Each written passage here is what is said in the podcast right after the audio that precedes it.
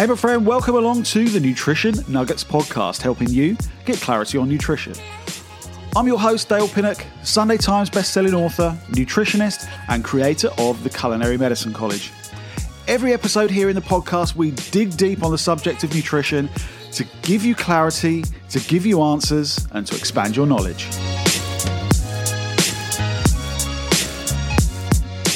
Hey my friends, how are you doing? It's been a while. I know it's been a little while.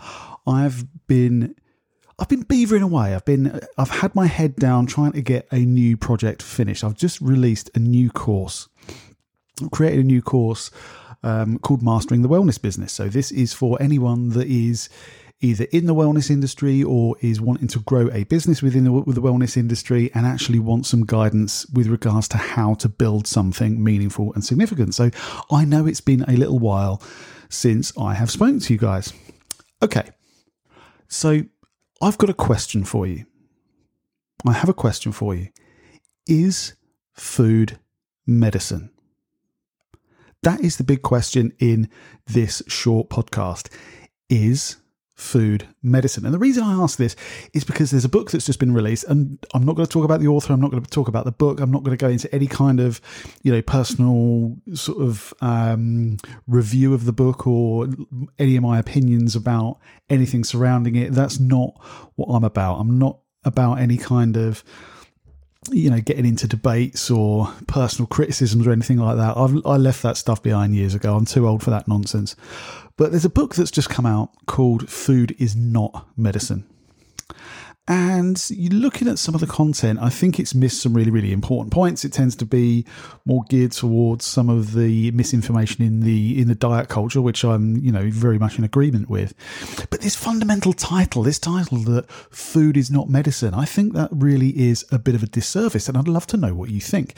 Now, obviously, I've been known in the industry as the medicinal chef, and that's been quite a deliberately provocative title, because I always wanted people to think differently about the food they were eating. I wanted people to realize that it's more than just fuel. It's more than just, an energy source. It has the ability to influence many aspects of our physiology. And on that basis, it does constitute a type of medicine, or certainly at least a very important and very, very profound part of the therapeutic spectrum. So let's use this example, right? If you go to your doctor and it turns out that you have raised cholesterol, the whole sort of HDL, LDL cholesterol ratio is a negative one. So you've got more LDL than HDL. Also shows that you've got raised blood pressure. Your doctor's not going to say to you, what you need to do is carry on eating Dominoes and smoking 20 a day and eating fry-ups every day. That's what you need to carry on doing. They're going to tell you, of course they're going to talk about medication. You might be on ACE inhibitors. You might be on diuretics. They might talk about statins, whatever. I mean, statins, that's a whole nother discussion. But the point is, it's very well established in the medical community that you need to make key diet and lifestyle changes to address these issues. There's a well-established diet that's used in hospital outpatient clinics called the DASH diet, Dietary Approaches to Stop Hypertension. It's a very well-researched, a very well-documented, very well-established dietary intervention to turn around hypertension. And then also you look at things like the FODMAP diet. For the FODMAP diet, fermentable oligosaccharides, disaccharides, monosaccharides, and polyols. This is another therapeutic diet that has been developed in a hospital. It's in a hospital in Victoria, in Australia, that's now, something that's used globally in dietetic outpatient units in hospitals for managing IBS. And then, got things like the ketogenic diet for managing childhood epilepsy.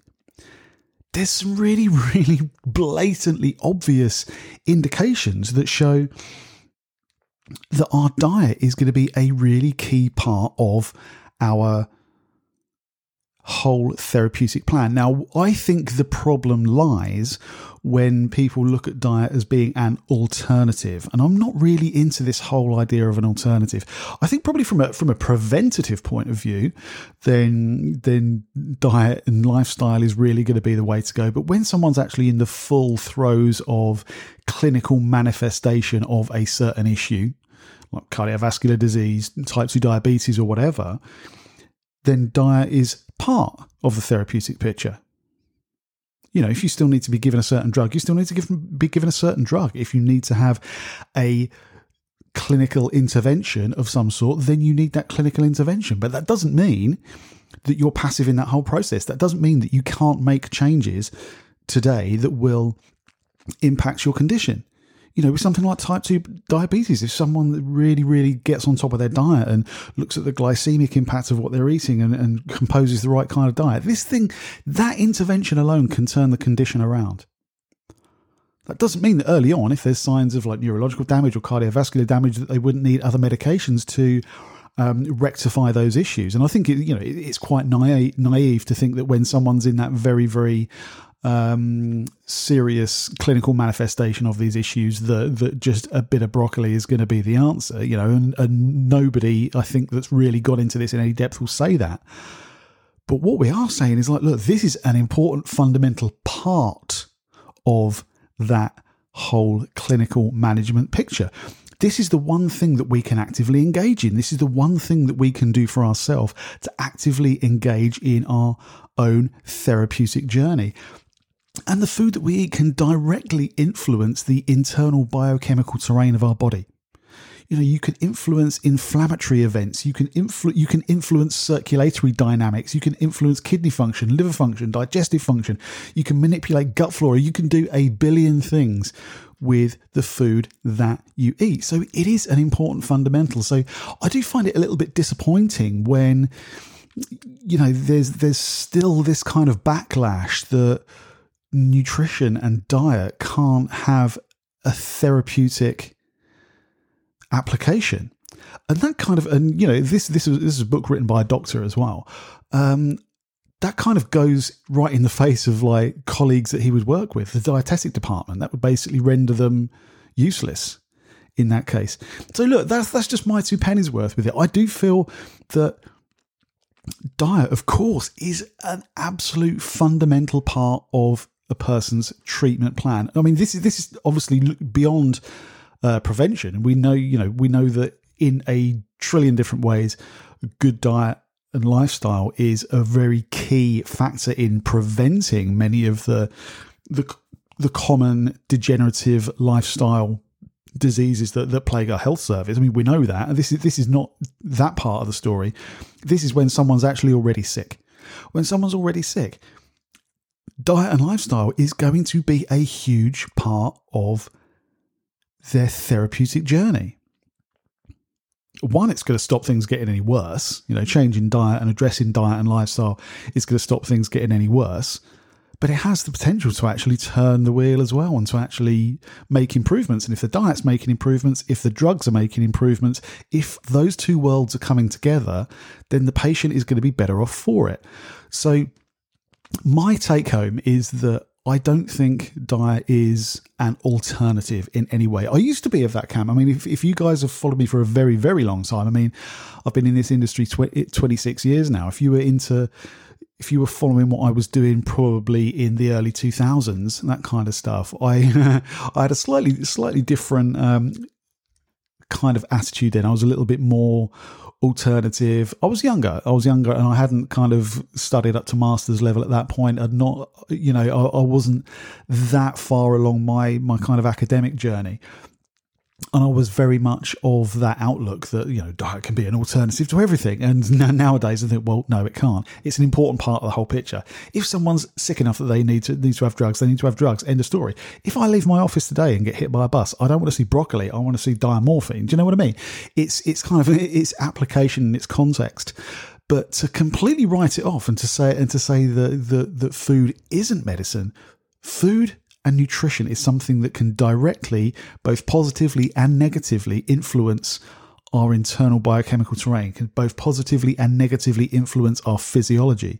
As such, that kind of comes under the definition of a medicine, because a medicine is something you'll take to have an influence on a specific aspect of our physiology in order to deliver a therapeutic outcome.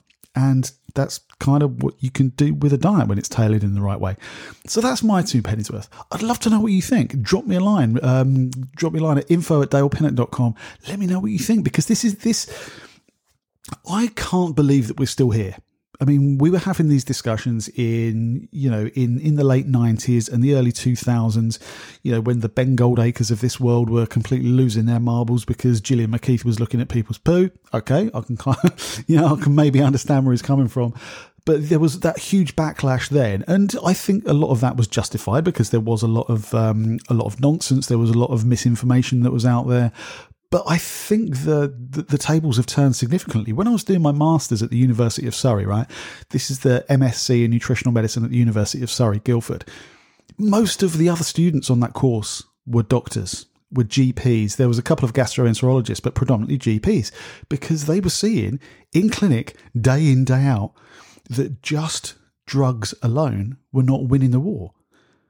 They're incredible in an acute emergency. So, using that analogy of being hit by a bus, they're wonderful then. It's absolute miracle work what that kind of pharmaceutical intervention alone will do.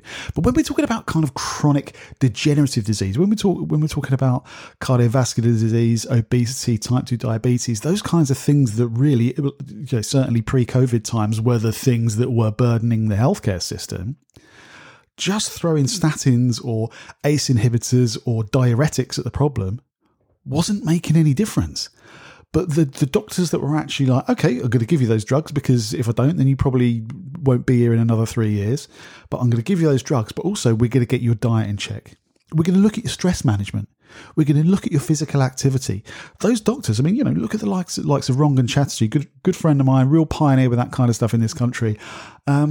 They were getting incredible results. And this is all I want to really get home to people, is like, none of us here that are actually championing nutrition as a therapeutic intervention are trying to sell you the idea that it's an alternative to any kind of medication or any kind of medical intervention. What we're saying to you is it's a part of that picture. And beautifully, it's a part of the picture that the individual can actually take on themselves. Once they've got the right guidance from a practitioner and know what changes they need to make and why, they can start to make those changes. They can actively engage in their own healthcare, and they can take the steps to kind of help themselves a great deal as well. So, yeah, there we go. I've kind of gone around the subject many different ways now, but that's my final take home. And I'd love to know what you think. So my question to you, is food medicine?